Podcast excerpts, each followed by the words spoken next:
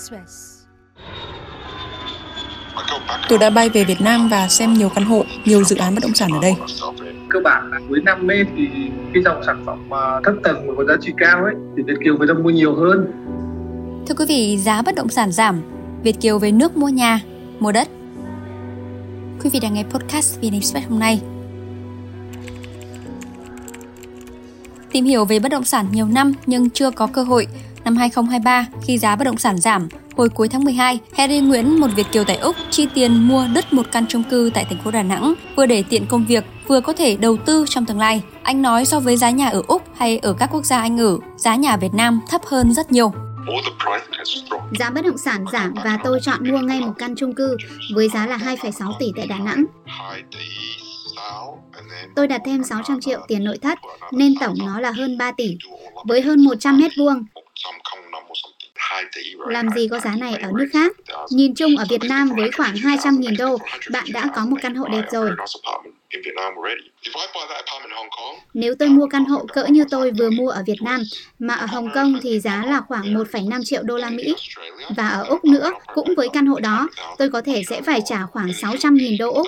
Còn ở Philippines, cho căn hộ đó cũng phải 300.000 đô. Đấy còn đắt hơn cả Việt Nam. Với cả tôi nghĩ mua căn hộ này ở Việt Nam, đó là một khoản đầu tư tốt. Ngay cả khi tôi không sống ở đó, tôi cũng có thể cho thuê với giá tốt vì nó nằm trong khu người Hàn. Người Hàn có thể thuê căn hộ của mình với giá ít nhất 25 đến 30 triệu mỗi tháng. Còn với anh Hưng Trịnh, 50 tuổi, một Việt Kiều tại Singapore, tìm hiểu và đầu tư bất động sản ở Việt Nam là việc mà anh và rất là nhiều Việt Kiều ở Singapore thường làm. Khi giá bất động sản giảm thời gian này, anh và mọi người bắt cơ hội mua để tích lũy tài sản cho tương lai nghỉ hưu và Nha Trang là nơi anh chọn. với cá nhân anh thì anh về Việt Nam liên tục thì anh vẫn mua bất động sản và đi lại rất là thường xuyên hiện nay là các công ty ở Singapore là Việt kiều người ta chủ động người ta làm thị trường ở Singapore. Tức là họ sang Singapore họ, thuê các công ty ở bên này để thông tin cho bà con về mua các dự án ở Việt Nam. Ừ, nếu mình có cơ hội thì mình mua thôi. Thời gian vừa rồi thì anh có về Nha Trang anh mua nhà. Nhà nhỏ nên nó chỉ có vài tỷ thôi mà. Nhà thì thì mình cứ mua xong mình để đấy thôi. Bởi vì anh nghĩ là đối với những người bắt đầu tuổi trung niên như tụi anh thì bắt đầu phải tính một cái điểm nào đấy để mà nghỉ ngơi rồi là mình sống tùy người thế thì cá nhân anh thì, thì anh chọn Nha Trang Harry hay anh Hưng chỉ là hai trong số rất nhiều Việt Kiều muốn mua bất động sản tại Việt Nam. Những năm gần đây thì nhu cầu mua nhà tại Việt Nam của người nước ngoài bao gồm cả Việt Kiều cũng đang ngày càng tăng. Thống kê của Bộ Xây dựng cho thấy có khoảng 4 triệu người muốn mua nhà ở Việt Nam trong tương lai với nhu cầu sở hữu nhà để ở và nhu cầu kinh doanh. Khảo sát của công ty đầu tư và dịch vụ thương mại bất động sản của Mỹ CBRE mới đây cho thấy Việt Nam chỉ xếp sau Ấn Độ trong số các thị trường địa ốc mới nổi được săn đón ở châu Á Thái Bình Dương. Theo CBRE, chủ đầu tư và nhà đầu tư nước ngoài rất quan tâm đến dự án phát triển nhà ở. Nhiều nhà đầu tư đã tích cực tìm kiếm tài sản giảm giá hoặc của chủ sở hữu đang gặp khó khăn về pháp lý, nguồn vốn.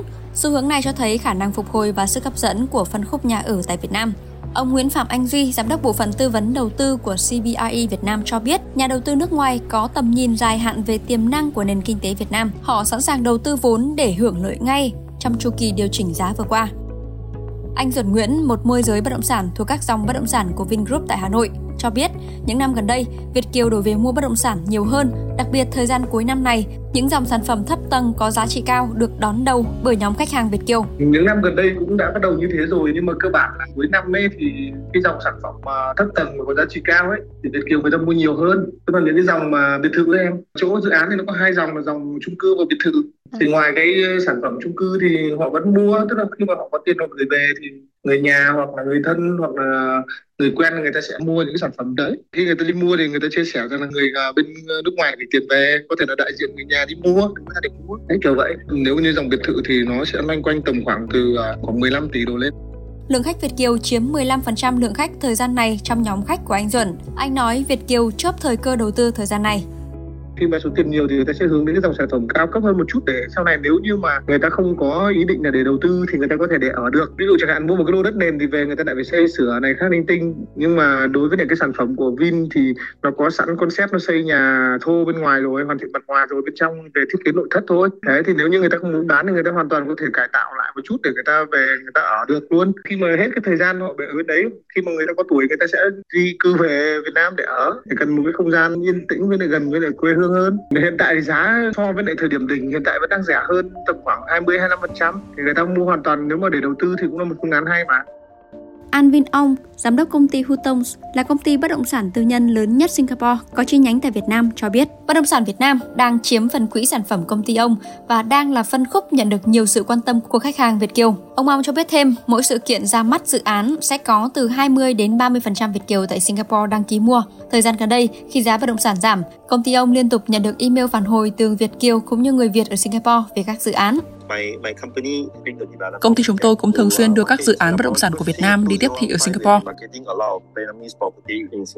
Có những lần tiếp thị khi mà tung ra được mức giá tốt thì một sự kiện có khi bán được từ 50 đến 100 căn. Nếu tính theo phần trăm Việt Kiều mua trong số đó thì có thể là từ 20 đến 30%. Ở Singapore nếu mua nhà thì bạn phải chịu thuế rất là cao. Thuế của chính phủ sẽ cao tới 65%. Có nghĩa là nếu mà bạn mua một căn nhà có giá là 1 triệu đô sinh, nhưng mà bạn phải trả tới 650.000 đô tiền thuế. Vì vậy, nhiều người Việt hay là Việt Kiều ở Singapore người ta tự hỏi là tại sao không về Việt Nam để mua? Vì giá ở Việt Nam thì thấp hơn rất là nhiều và lại có thể vay được cả ngân hàng nữa, sẽ có nhiều cơ hội tốt hơn.